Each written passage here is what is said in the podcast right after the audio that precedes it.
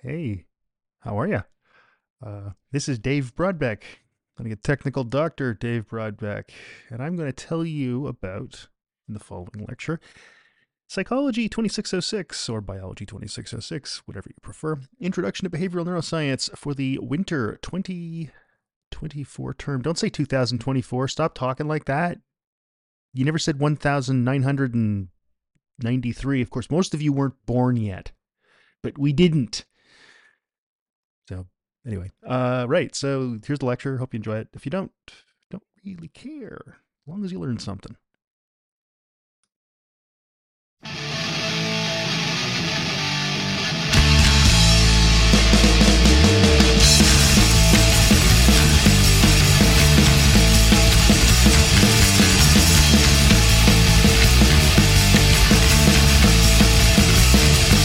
Something that's inside of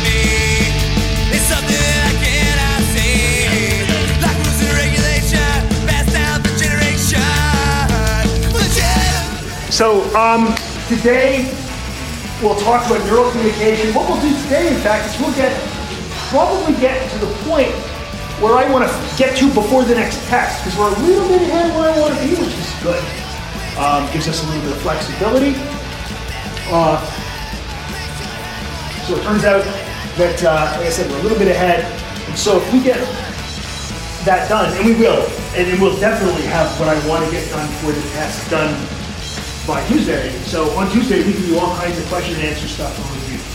Start studying your test that's coming up, and we can we can just we may be able to do nothing but review on Tuesday. Just Q and A. Uh, by the way, that Q and A doesn't get recorded, so if we do that, that's for people who show up. It's a bonus. I typically don't because they're also not you know, so, but yeah, looks like there. Um, oh, also my teeth are fine. My appointment, I misread my calendar. It's just the cleaning. It's not like I have a big problem. You know, it's like getting a dentist appointment. They give you a time, and then you say, "Well, I can't do that." They go, "Well, to cost you an extra seven thousand dollars." One day they tried that. They ever do the thing where they say, "Oh, we have to change your appointment. We have to charge you a hundred bucks." They, do stuff like that. So one day when they tried that, I wrote out an invoice, and I said, "You were five minutes late. It costs coincidentally exactly the same amount as what you're charging me." They didn't with it. They said, "Okay, well this time." They're actually they've become pretty cool uh, things over the years, and I like to take some credit.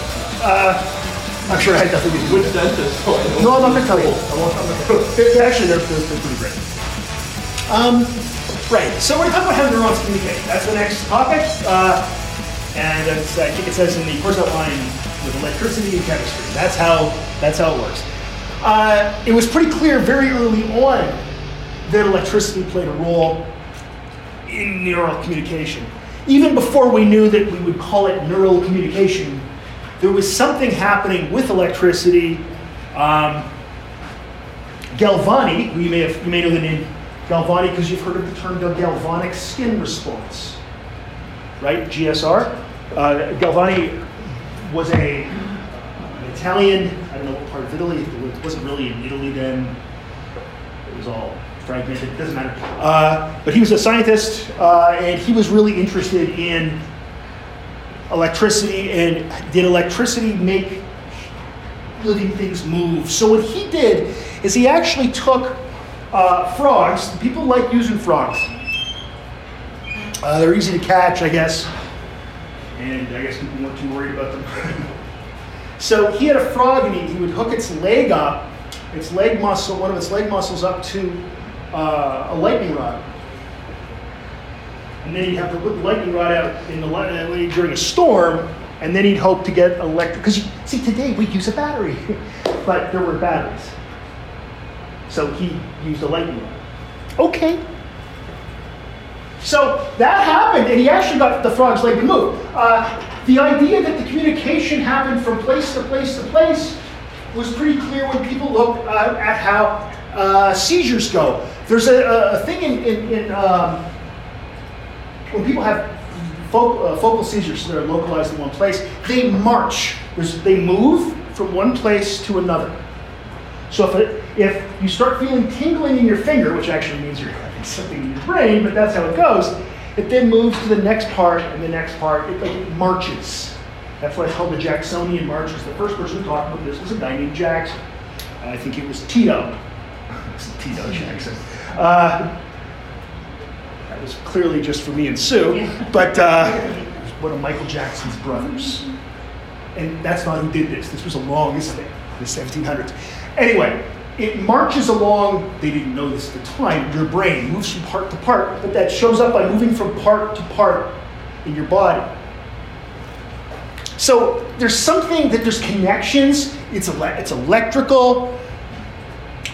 Um, and then you had people, they fi- figured this out, people started stimulating the cortex of various animals, and Fritsch and Hitzig did this, and they got little twitches. So you take an animal, and again, that's we wouldn't do it this way today, but they open the animal's head up and they start doing little bits of little, little bits of sh- shock isn't the right word. Small amounts of current, and they see twitches, and they're the same. If you do this in this region of this dog and this region, of the, uh, same region of another dog, you get the same twitch.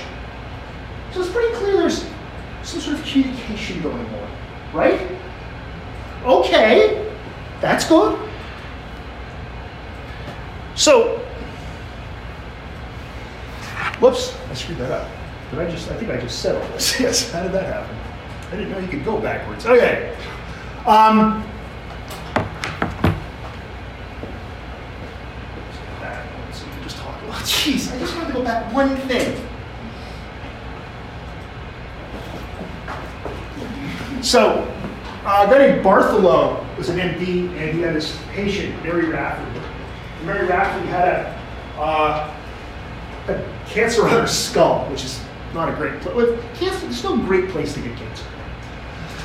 But you kind of need your skull. Uh, so what ended up happening was, uh, well, they, you know, there was no chemo the 1800s. They took the piece of skull off, but this now left exposed brain. eh? Like you're walking around with an exposed brain. This is this Mary Rafferty person.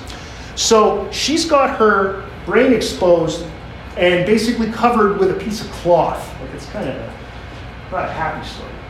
So what this guy does, and I'm just going to say this, what this asshole does is he gets her in his lab and he starts poking at her brain. So he's just doing this, and he's doing this without consent. This is the thing that is gross. Um, I'm a doctor, you know, that kind of thing. Let me do whatever I want. And you might think, well, it was the 1800s. He was kicked out of the American Medical Association for this. So this was, even in the 1800s, this was unethical garbage. I want you to remember her name, Mary Rafferty, because she was the person who sacrificed something. Bartholomew did nothing, and he's a piece of human garbage. I don't like things like this. I mean, it's real violation, right? That said, we learned that humans weren't that way too. He was just basically doing what Fritsch and Hitzig were doing, except, oh good, I've got a human I can do this on who'll be dead in a few weeks. Like, it's really gross. So remember Mary Rafferty. That should be like a rallying cry of people who do neuropsychology. Remember Mary Rafferty. Uh, don't remember Bartholomew. I'm not even telling you his first name. Look it up. Guy's a jerk.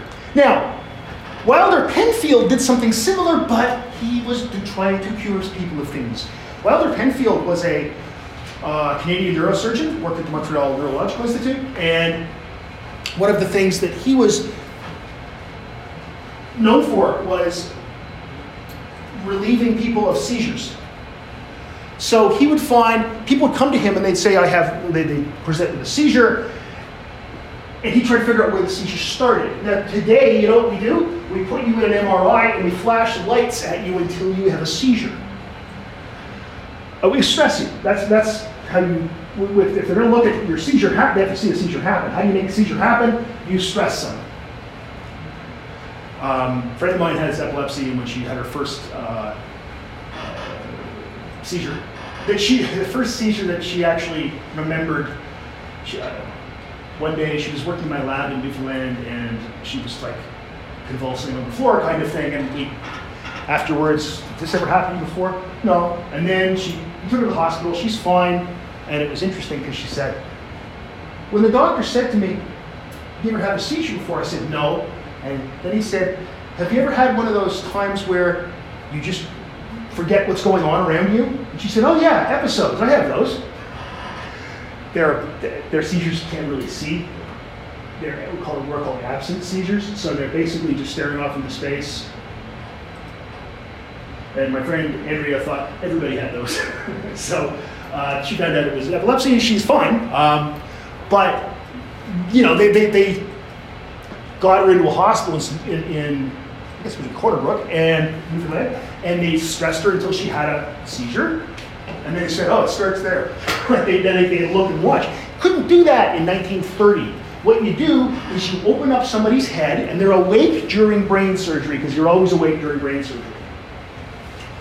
There's, it's not innervated like the brain, which sounds weird. It doesn't have sensory neurons, so you can push somebody's brain, they don't feel anything. They might experience something, but they won't feel it. Right? Wouldn't feel as like touch. or anything. So people very often would have these experiences just before they had a seizure. And there's this classic uh, thing from, geez, I don't know, 20 years ago. Uh, these uh, heritage moments, maybe 30 years ago, that they would show this this thing, and in this little video, there's a woman who would always smell burnt toast before she had a seizure. So, and in the video, she says, Dr. Penfield, I smell burnt toast. And that's when he's zapping her brain. Because he's trying to find out where seizure starts. And then when he finds it out, he just takes a little piece of brain in. Now, again, we don't do it like that today, but it's 100 years later. The thing is, when, Pen- when Penfield did this, other things would happen. People's memory, people have weird memories. Like, he'd, be poking around with, uh, with, with a, an electrode. And then people go, oh, I got my fourth birthday. like, things would just happen, or they'd move their arm or whatever. And this is how he would discover this, and this is why I mentioned this. Here's actually a drawing of the, this is Galvani's drawing of, there's your frog, there's your lightning rod, and it's hooked up to it. I, I don't understand it. It's very strange. I mean, I guess it makes sense because they didn't have control of electricity, but it is odd. It is odd. And of course, eventually, what that leads to is uh, singing frogs that uh, jump out of bricks and try to uh, convince you that they can make you rich. It's from Bugs Bunny. I don't care that you haven't seen that one. It's a classic. Hello, my baby. Hello, my darling. So, this led to the invention of the EEG. The EEG, or the electroencephalogram, uh, is a way to measure neural activity, they measure yeah, electrical activity, I'm sorry, in the brain. But it's done without going into the brain. We put electrodes on your head, trivially easy. So, this was the idea that you could measure electrical activity of the brain outside the brain was a new one. And This guy, Caton, uh, get his first name right, so let me zoom in there. Yeah, Richard Caton. Uh, he's from Liverpool in England, and he lived from between 1842 and 1926. Uh, so in the middle of the 1800s, he publishes a paper where he talks about how he's measuring with electrodes just on the, the head of various animals, and he's measuring their electrical.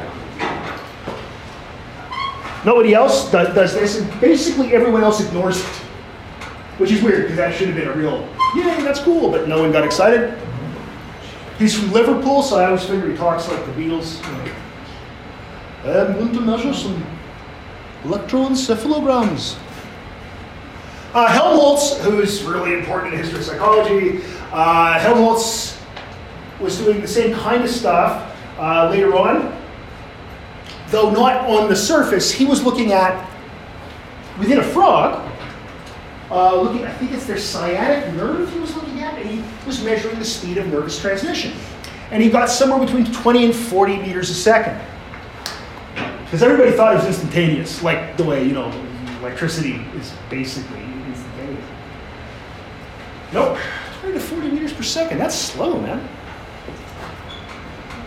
Um, then Hodgkin and Huxley uh, looked at giant axons from squid. These are axons. These are these are neurons that are so big you can see them with naked eye. Very big cells. So he was measuring, or they were measuring, uh, using electro microelectrodes and oscilloscopes. They were measuring the resting potential of a neuron. They found that when a neuron wasn't firing, it was still, it still had current, like it still had a, um, the, what should I say, the cell membrane was still polarized. And in fact, they found that it was negative 70 millivolts. They, they developed a series of differential equations that actually describe action potentials. Uh, they're beyond the scope of this course, but uh, they're graduate school friends. but uh, if you know math, they're not hard at all. So they figured that out. So as I said, the resting potential of a neuron is negative 70 millivolts. This is because the neuron selectively allows certain ions into, a, into the cell and keeps others out. So put your hand up if you don't know what an ion is. I can explain it in like 40 seconds. Don't feel bad. It's better if, I, if you don't. You all know what ions are? Okay, fine. I'm now working with the assumption you all know what ions are. So, um, I didn't miss a hand, did I? I don't see very well. Okay, good. You all know it. That's fine. Y'all remember your high school chemistry. That's wicked. I don't believe you, but it's nice that you, it's nice that you're showing it. So what happens then is that certain ions are kept out, others come in, and with stimulation of a neuron, sodium ions are allowed in. They're positive ions, so they can change the charge across the membrane, right? Because if the charge is negative 70, and we allow a bunch of positives in, that makes the charge less negative, somewhat positive.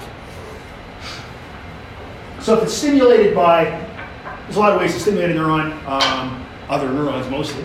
There's other ways to. And you can do it just with electrical current, and that's what people like, well, that's what Penfield, for example, was doing.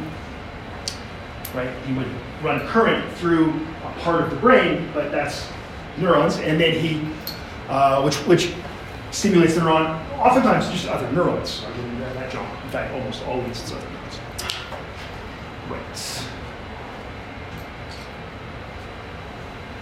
So, an action potential is when the neuron fires. So the neuron sits at negative 70 and it wants to be at negative 70. It doesn't want to be anywhere else. It wants to be at negative 70. And I mean, when I say wants, obviously the neuron isn't self aware, but there are various systems that keep the neuron at negative 70 millivolts. And Then, if we get, if it hits around negative 55, yeah, let's go with that. Um, all this sodium's rushing in. And that causes change, that causes the change in the, in the, in the um, charge across the membrane, right? Because we're getting a bunch of positives coming in there. So it's negative, we're throwing in a bunch of positives, makes the, makes the, uh, changes the charge from a, a little less negative. And now changes in one area of a neuron cause changes at another area. And it's sort of an, it's an electrochemical thing, and I just think it's cool. It's really neat how this works. Like, I, I can't fathom how cool this is. It's really, really neat. We'll talk more about it in just a sec here, but remember the notion we go from negative 70, then some positive ions come in, and it gets a little less negative. And once it gets to eh, negative, like I said, still maybe negative, but maybe 55, the charge collapses and you end up with a positive charge. And when you have a positive charge, you have an action potential. And then you get released a neurotransmitter. So it looks like this. Well, It's controlled by something called the sodium potassium pump. Now, when I say something called and it is controlled by, it sounds like there's one. There's hundreds and thousands of these chemical pumps on neurons. There can be thousands, okay? There's not just one. Is- oh, look, it's animated. Good. It doesn't always work properly, and I can figure out what it is that makes the animation work or not. So, so but this is outside the cell. This is inside the cell. Okay. So outside, we're gonna or inside, we're gonna take these three sodiums and we're gonna take them out. This transport protein that makes this happen. This opens up. The sodiums come out. It grabs two potassiums. They fit here. The pump closes. The transport protein goes away, and the potassium is allowed inside. So they're also positive. So it's a 3 to 2 ratio of letting positives, some positives in and pumping others out. This takes a lot of energy. This is called act. This is a way to do active transport. There's there's passive transport and active transport. Active just means there's a process that has to happen. Passive is osmosis, basically. Okay. So what's going on here is that even when the cell isn't firing, when it's resting, when it's doing nothing, it's actually still working. It's still working. Does that make sense so far? Questions? If you get this, it's really cool. Like this, because then you get the next stuff. Like it all builds on. We'll make sure you get it. Okay, good. So this takes a lot of energy. So this probably explains why we, you know, so much of our glucose and our oxygen is used by our brains. So why? Why not just have it off? Why not Why, why like negative and positive? Like, you know, right now, some lights here. Okay, those lights there that I'm going to turn off in a second because they make it hard for me to read the slides. Uh, there's now current traveling through those lights, right? That's how electricity works. When I turn them off, there's no current now. It's not like some current's being given to it. None. There's no electricity going through those lights right now. Why, why, why, why, are our neurons like that? I've heard it said that it makes encoding easier. I don't understand how. I don't, so I don't buy that. And other people have said this who are probably smarter than I am. It's possible. So, but I just don't buy this. Does it allow faster reactions? I kind of like that one a bit better. And that's kind of, I think of this like an analogy. Okay? So, an, uh, an action, a resting potential is like a drawn bow. Okay? Draw a bow. You're, you're, doing the archery, it's not fun. It can be deadly. So, you know, do it in a good place and know what you're doing. Um, but it's kind of fun. Anyway, you draw a bow back. It's not doing anything, but oh boy, is there a lot of potential energy in that, right? If you ever do, you have to be actually quite strong to throw a bow. It's not that thing you're messing around. And when you let the arrow go, it really flies. If you don't, you just put it like that, doesn't go as far. So I like that analogy that allows for very quick, very powerful reactions. Because it's like a drawn bow. I guess. I mean, I, I can't go back in time. No one knows where these things evolved from, so we can't reconstruct this. But it would be nice because we could figure out why not just off and on instead of really, really off. So off that you actually just like a charge it through. So the action, an action potential happens when stimulation uh, causes the pump to stop. Sodium rushes in. Okay. And the potassium goes out. So it's like when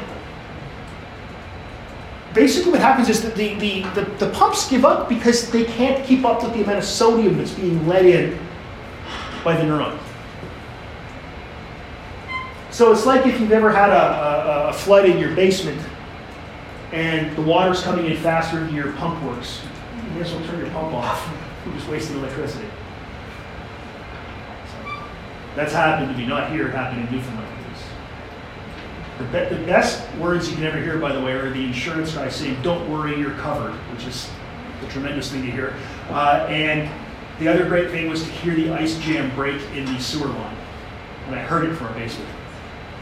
It's funny when you see, you go down to your basement and you, you go, "Oh, it's wet," but you go, "Oh, that's an old house." Sometimes the basement gets wet, and it is 12 degrees and raining, even though there's four meters of snow outside. This is what it's like living in Newfoundland. And then you go downstairs to get the laundry, and it's up to your knees, and you're like, it's not supposed to be like that. And that's when you call. I called my dad because I don't know what to do, and my dad know, knew things. So I said, "What do I do?" He said, "You got anything you don't need?" I said, "What do you need?" He said, "You throw it in the basement because your insurance will replace it." Uh, it's like he said to my brother when he crashed his car. My dad, he said, "Well, I pour some gas on it, light it on fire, to make sure it's a total." Uh, but the water got up to the electrical panel. We were watching it. My wife said, What does it mean if it hits the electrical panel? I said, It means we grab the kids and we run because the house is about to explode. However, then I hear, and it, and it was great watching the water go down. So that was like the end of the action, the end of the action potential, and now I was going to reset. And that's what happens later. Everything gets reset, the pumps go back, the pumps kick back in, they pump out all the sodium, and now you're ready. Now, this doesn't take as long as it took to clean up my basement in Corner Brook, Newfoundland, which took a couple weeks. This takes seconds, less than seconds. It happens very quickly. It's bang, bang, bang. But there is a refractory period where there is no, um, where no stimulation is possible. Because there isn't enough. It's not supposed to do that. All kinds of weird things happen with my slideshow today. Okay, I don't know why. I didn't. You saw me with my hand. I didn't touch. It's doing that on here too. Oh, good. Okay, so it's something about the way I've set the slides up. Point is, it's reversed later. The sodium's pumped out. We get back to, to where we used to be.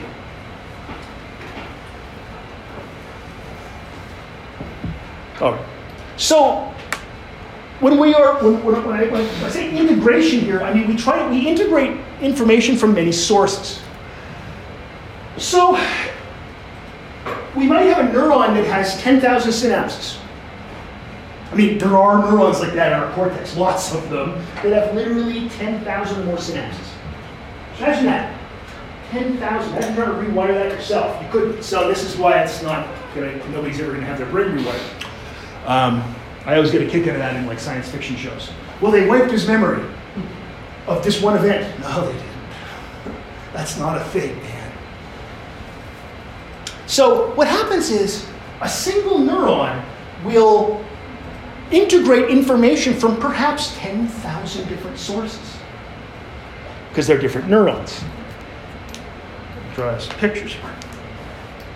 So we can get excitatory and inhibitory postsynaptic potentials. So I'm going to draw a little bit here. You're going to revel in my tremendous artistic ability, which I think we've all established is almost as good as some really stupid children.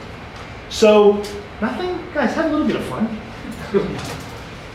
the people who talk all the time are gone, so we can have fun. Um, so, let's pretend this is a neuron. This is just one dendrite. Like I said, you laugh, don't laugh so much when I'm playing along. I'm very talented. Um, I'm not. I'm horrible. Don't feel bad about laughing. I'm laughing at it. My sister is a commercial artist. My brother is a record producer, also an artist. I'm not. So this is a dendrite. So let's say we have some connections here. Uh, let's see. So we're going to make excitatory connections green. So we're going to put one here, here, there. So these will all be different places where sodium can get in. We could also have places where we have inhibitory connections.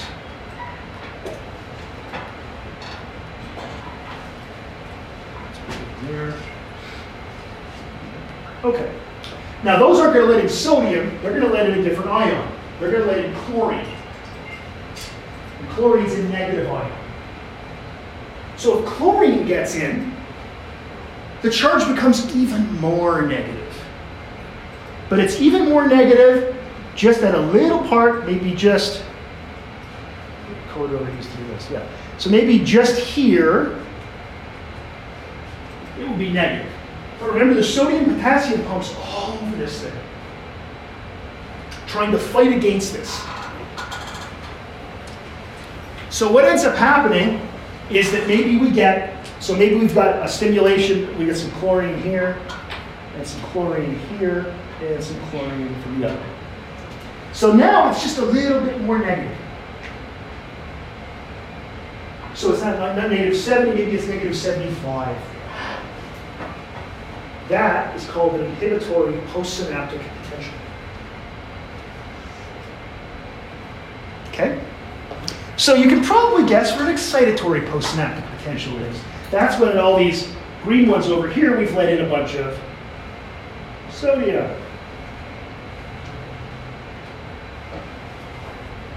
That is an excitatory postsynaptic potential. And there maybe it's negative 65. So what this neuron, this, I don't even know what I could call this. I can't even think of a joking thing this could be. This neuron, uh, what it's doing is it's integrating information from all these different sources. Because some neurons are say fire, other neurons go, no, no, don't. Now the neuron has to kind of make a decision. And I talked about this the other day. And we talked about temporal and spatial summation. So let's go back to that, put our picture back up. Spatial summation means that the information uh, in a certain area gets added up. So, well, we got a nice circle here at the top right. Over here, we'll just stick with that. They're all in the same space, the same place. That's, and as it's adding up its decisions, it's, adding, it's adding up votes basically to fire. Like I remember I said the other day about I used to watch guys go to the moon and they'd say go, go, go, and there'd be all these votes for go, go, go, go, go. And if anybody said no, they didn't go. Basically, how it worked back then. Uh, it's not quite like that with a neuron, but it's close. It's like, is the charge enough? Is the charge enough? Is the charge enough that it's going to propagate? No, it doesn't. Okay. So there's spatial and temporal summation. Temporal summation means this has to all happen at roughly the same time. And by the way, those, that temporal that, that temporal window, as it's called, is small. Like it's it's we measure that in milliseconds. It, it's short. It's a short piece of uh, time. So it's like voting in the fact that there's a voting day, a temporal summation, but it's not the same as voting because there's, I mean, unless you want to think of spatial summation being like voting for different candidates in different districts or something, but that's taking the analogy a little far, I think. Uh, but yeah, the spatial thing means that it has to all happen at roughly the same place. And once that happens, and the neuron can't keep up, like it can't pump out the sodium anymore. The, the, the, the sodium potassium pumps quit. Right? They just quit. And then sodium comes in like crazy. And the neuron fires. And when the fires, it then releases neurotransmitter to the next neuron. So how are you going to get that stimulation? Well, there's a few ways that are, you could actually just use current, like Wilder Penfield did. You could just, so that's fine. Pressure does it. So now I'm going to get you to do something and don't listen to what I say. Please, you could do too much of this and hurt yourself. If you push on your eye, don't push hard. Just do it till you sense something. So you, you can do it with your eye open. And you see a blotch of color. That is you stimulating neurons in your retina. And then the information is sent to your occipital lobe. And what is your brain? You know there's not a blob of color there, right? Like you know your finger doesn't have a weird blob of sort of rainbowy colors. But when you push on your eye, you get a blob of rainbowy colors, right? That's because the information is sent, those neurons are firing, information is sent to your brain. Your brain's like, those neurons are firing. What are they sensitive to? Light. That's light. If you could somehow hook your eyes up to your like auditory system, you would see, you would hear things that you saw. Or you could just take a lot of acid, you a different approach.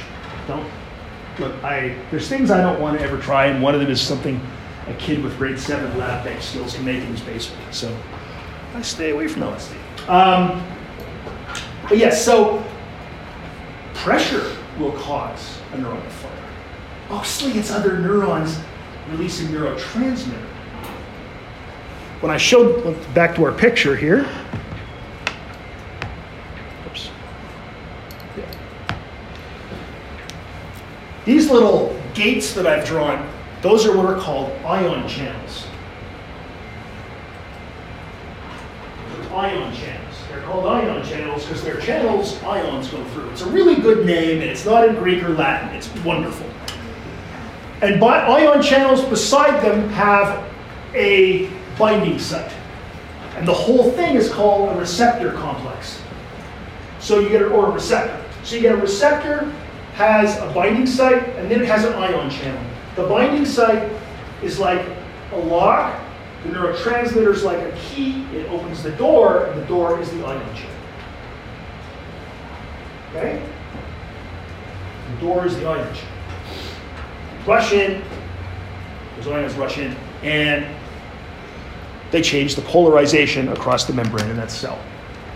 Okay, do you understand excitatory, inhibitory, postsynaptic potentials? Questions? Yes, please. So, sorry. No, um, don't be sorry. I This is my like job. I just maybe missed the part where, where you were talking about just now the receptors. Yeah. And then also the pumps.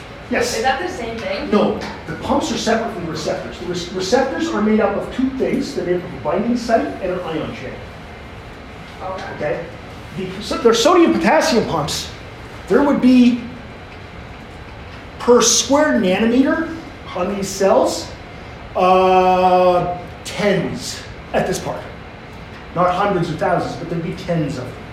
Every square nanometer. Like, a nanometer is very small. It's a million millimeter, right? It's a very, so, very, very small. But there's lots of them. They, they're, it's, they're dotted all throughout here. Okay. Does that help? Good. Other questions? Good question. Okay, so you get this temporal spatial summation, excitatory, inhibitory, postsynaptic potentials. These make wonderful definition questions for, for tests. I don't know if you know this, there's a test coming out. And what if I said, define and demonstrate the significance of excitatory postsynaptic potential? And the way you define that is you say that this is when uh, there has been some sodium going through ion channels and the neuron is being stimulated and it's a little less negative. And you know how you, you know, the next thing you talk about, just mention inhibitory ones. It could also be inhibitory with chlorine. This can lead to temporal and spatial summation that causes a neuron to fire.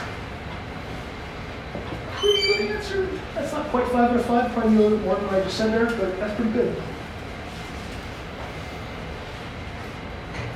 Okay.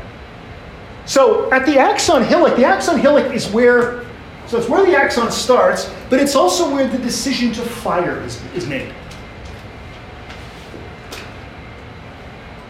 So that decision of should this neuron fire, and when it fires, it releases neurotransmitter. Okay? The neuron deciding should I fire or not, that happens at the hillock. It doesn't happen at the dendrite. So that charge has to propagate down the dendrite through the cell body to the axon hillock where the decision is made. So there's a lot of voltage, sen- a lot of really big voltage sensitive channels right here at the axon hillock. And they're calcium channels.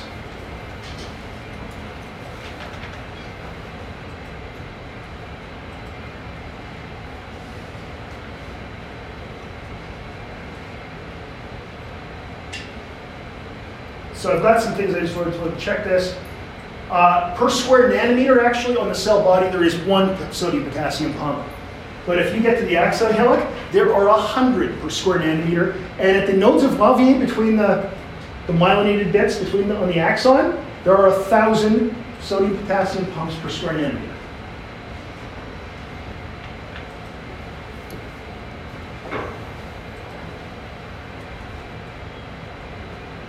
Okay, so what's happening is around negative 50 millivolts. So that's right here. See, these are excitatory postsynaptic potentials. See that? They're just they're potentials. They aren't necessarily firing it because the neuron's always trying to get back to negative seven. Always trying to get to negative seven. But sometimes pumps can't keep up, and the charge propagates, the cell depolarizes. And you can see where it happens. It's all happening here. You see what goes from, ah, okay, no, no, that's fine. Ah, no, that's fine. Negative 50, bang. Positive, what, this one's positive 40 or so when it fires? And they're roughly the same. Those, those values are the same if you're a human or if you're a nematode.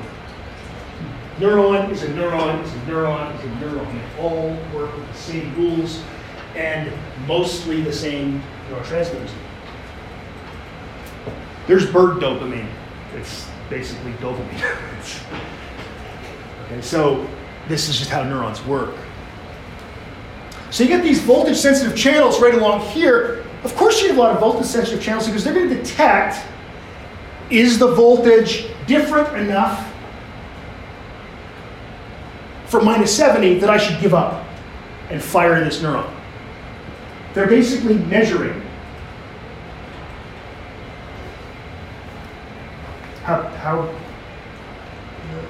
the value of the charge. Let's say that. Is it is it see it's actually I mean I keep wanting to say is it positive enough, but it's more is it not negative enough?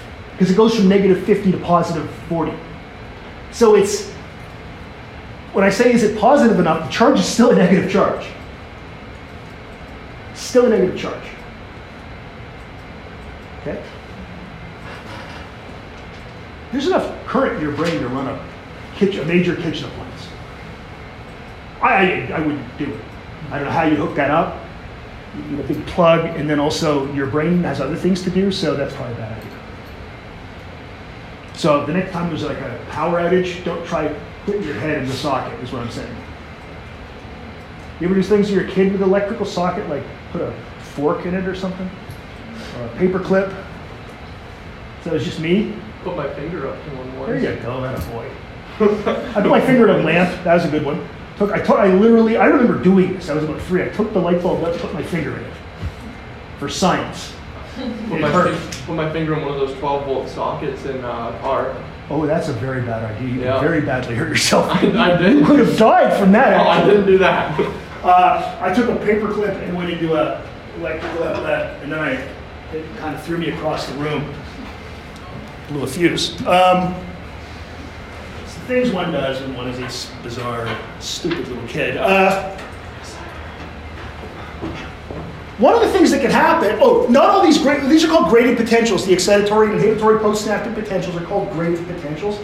And when I say they're not all equal, it's because of spatial and temporal summation. Because if there's not enough, they get shut down. If they're not close enough in time, that's temporal summation, or close enough in space, that's spatial summation, they dis- disappear. They get, the pumps work well enough that they, the neuron never fires, it stays at resting potential. I hate the term resting potential because it's not really resting, it's working its ass off. But calling it working its ass off, not the fire potential, doesn't work as well.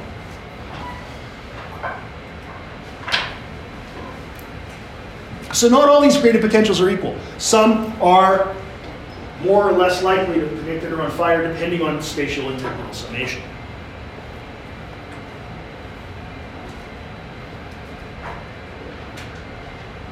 One of the things that can happen is that a neuron can, just think about this, if you've got 10,000 connections, you can even, we have a picture of a neuron right here, we can use it as the basis for a little bit of drawing. So there's, there's neurons that connect there, and there, and there. So there's other neurons.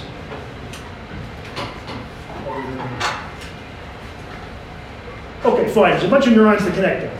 But at the end of this, of the axon here, let's say that one connects there, and let's say it connects, well, it's gonna, this one connects there, but maybe it also connects back there. Oops, it connects onto itself. You get what's called neural back propagation. Something that happens. Um, it was predicted by people in computer science making neural network models. So they would build these models, and these things, these that back propagation happens, and they said that must. I wonder if that happens in living tissue, and it does. Pretty recent discovery. So you can get this neural back propagation. So it's back. Propagation. So you can't get neural back propagation. It does happen. Um, and it's kind of cool. Again, telling you, I think that this is an incredibly complicated piece of gear.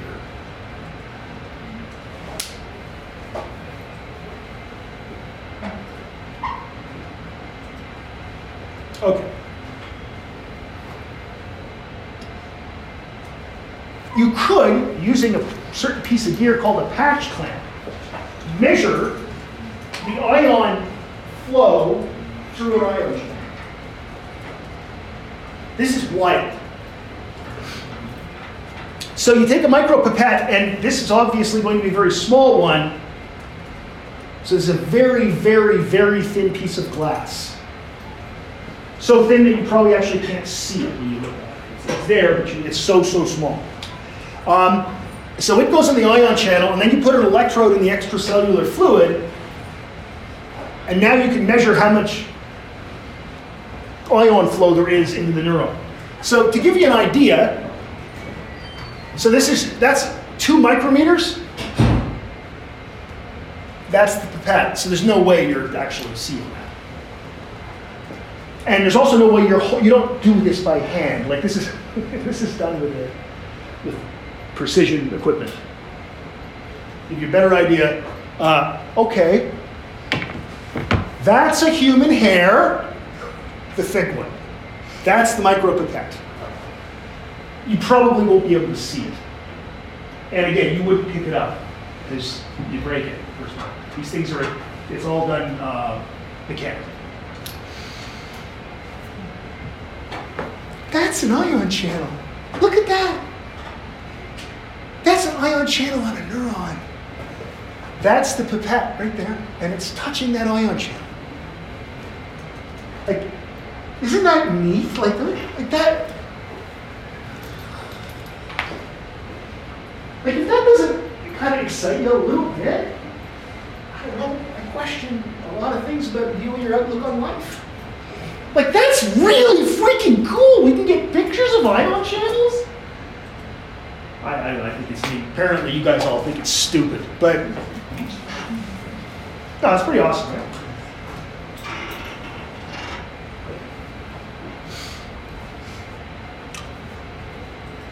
So the idea again of the patch clamp is if you put a pipette there, it's going to measure the ions going in, and then you have a uh, another electrode in the extracellular fluid, and it just measures it just measures current.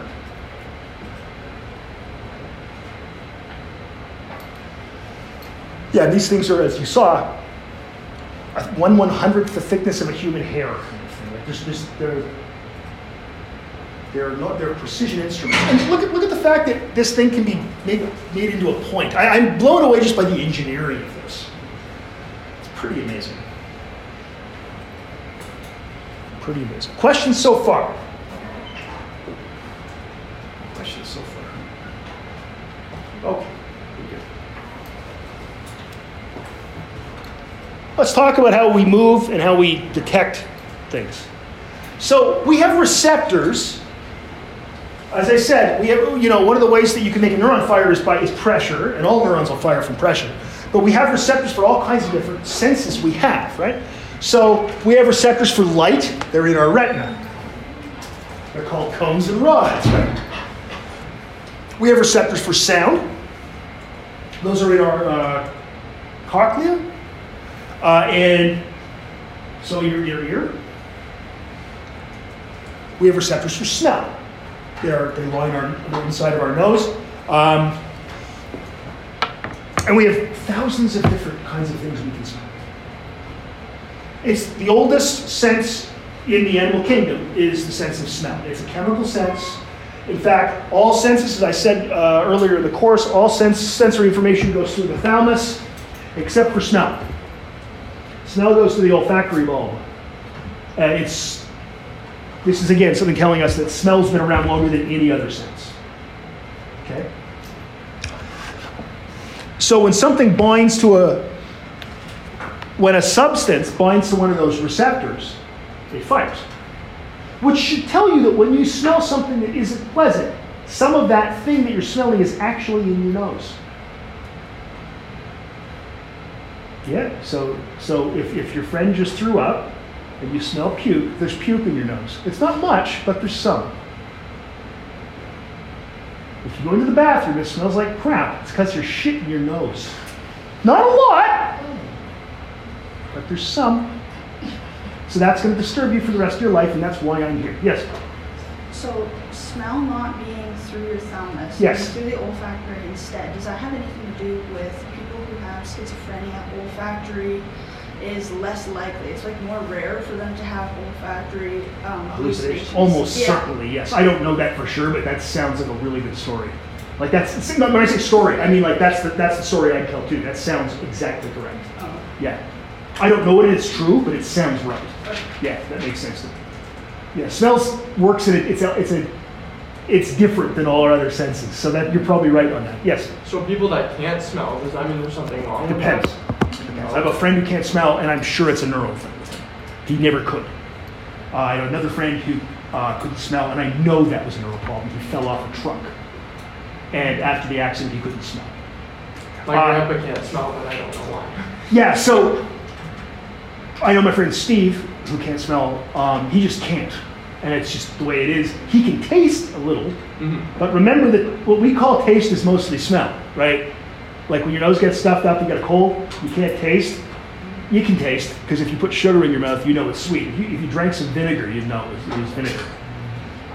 Right? So it's, it's not that you can't taste, it's you can't smell. Right? See, he can taste, it's just he can't smell the last, I don't know, Yeah. he said 20, 30 years. He can, yeah, he can taste, and he's gotten used to what that means. But Yeah. a lot of what we call taste is typically actually smell. Uh, unlike when you lost your sense of taste, if you had COVID, that happened to anybody? Happened to me for like a few days. Yeah, right. Anybody? Is anybody still have it? Are you good now? Wasn't it a great moment when you smelled something? Like, I only had COVID for like I had it for ten days, but it was only bad for about thirty-six hours because I'm completely vaccinated and all that stuff. And my wife was cooking, which is often a mistake, but so she was cooking, uh, and she was cooking, I think, soup. I don't know what it was, but I had a nap, and I woke up and I could smell chicken soup. I was so excited because I got the fear. It's like, what if I can't ever smell and taste again? What kind of world is that? And around people like that. That was different. Those were actually cells in your. Those were, those were neurons in your central nervous system dying.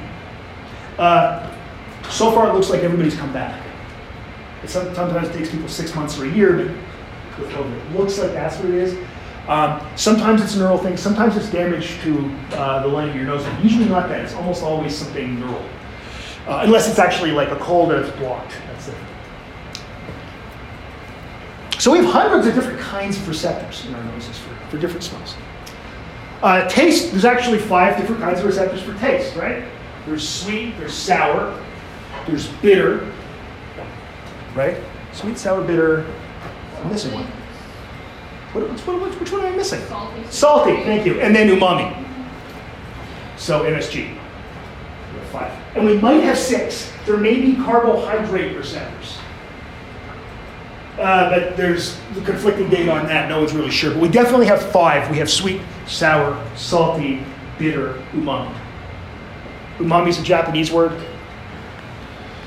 So.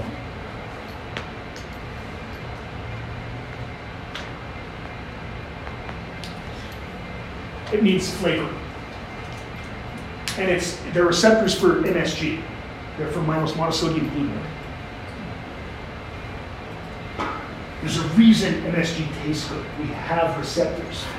Like, it means you're eating. There's a lot of things that have MSG in them. Um, you're not allergic to MSG. You're just not. Yeah. So I thought MSG was like a man-made thing. No. Oh, It's in. Well, you can isolate it. You can, if you got some glutamate, some sodium, I can make it. Just put it together. Oh, okay. Yeah. But uh, well, it's not just thrown together. There's stuff in you have to, have to burn it, but you end up with it. Yeah. But yeah, it's just it's a salt of, of sodium and glutamate, uh, and it's not. It exists naturally in tomatoes, cheese, all meat, uh, mushrooms. Mushrooms are full of MSG, and no one's put it there except the Lord. So uh, it just it's it's just there. That's it's it's a it's a component in especially things like meat. Right? So it gives it, a, it gives things a meaty flavor. A lot of times, as some, a bit of an amateur cook, um, when things need something, you go, this needs something. It always needs MSG. It's always MSG. And you know, not a lot, by the way, like a quarter of a teaspoon or a little, little pinch. You go, oh, that changed everything. But yeah, uh, then now you can you isolate MSG and put it on things? Sure, just like you can with salt. So like table salt. So sure you can. Uh, And you can make this? Oh, you just don't need to. You can just you can buy it. Yeah, but it sounds like more fun. Well, uh, it's probably more fun to buy. And then you, where, are you gonna go buy glutamate? yeah, okay. I don't know. So, um, but yeah, it's just that they're, they're, it's a salt of glutamate. Nothing to be concerned about. And it's actually the lethal dose for MSG is way higher than the lethal dose for salt. Nobody's allergic to MSG. You can't be.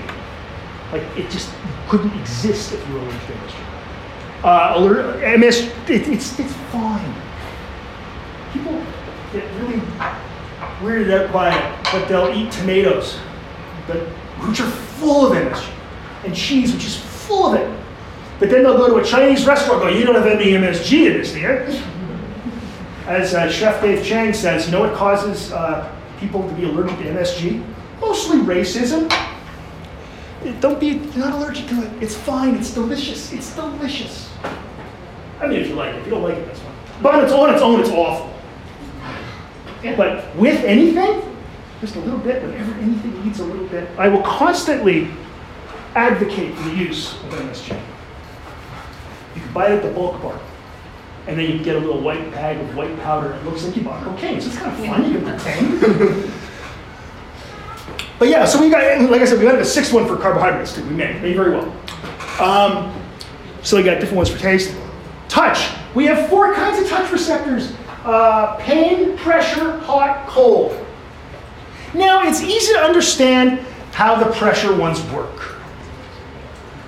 Right? So, you might guess, in fact, where we have the greatest concentration of touch receptors on our body. There are three places. Where are they? Where do you think? Fingertips is one, because we do tool use, we invented that. Humans are better at that than anybody else. Where, where else? Lips is, the, is another one. Where's another one? There's one more. That's right, you all don't want to say genitals, do you? It's your naughty bits. feet. Not the feet. Feet are actually pretty okay. In fact, your feet, uh, when, when a baby's born, they take a, they do a, take blood, they take it away from the foot because it's, it's not as innervated. Yeah, so feet are okay. And it's good they're on the feet. You know why? Because you walk on your feet constantly in pain. Now, if you take the, the at your fingertips, they're so uh, there's such a concentration of receptors for touch that you can determine if if you have a set of calipers, two things that are only a millimeter apart. A millimeter apart. On your back, the, the, the, the least concentration of uh, touch sensitive receptors are, are between your spine, your uh, shoulder blades. Because very rarely, on the savannas of Africa, 200,000 years ago, people hunt like this. People weren't running backwards. And in fact, they're so distributed on your back that you can't tell the difference between one and two stimuli if they're 10 centimeters apart. And you probably don't believe me, so try this with a friend. Uh, it has to be somebody you trust and who doesn't mind taking their shirt off in front of you. So I have them lay down in front of you, like on, on, a bed or on the ground, whatever the hell. I just use bed because that'd be comfortable. Take two pencils and touch them about that far apart on somebody's bed. You have to do it at the same time. It's not always easy. Touch the person's back between their shoulder blades and say one or two. They'll be right 50% of the time. And sometimes do one. And sometimes they'll call that two. It's wild. But on your finger, on your lips, or your uh, sexy bits, or on your fingertips, a millimeter. A But of course, this is for manipulating stuff. This is things getting your body here. So you better be able to detect something bad. And, you know, sex should be fun. Seriously, that's that's the reason that's we figure.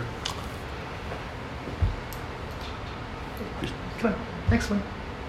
Oh yeah, pain. I had it separate from touch. Okay. Cold, yeah, pain, cold, and hot. So I yeah, touch, pain, cold, and hot. These are all, and that's just pressure. So the idea here that we have five senses, of course, is kind of silly. Is there's 20 odd of them actually. Like there's four in, I can think of in vision alone. Right.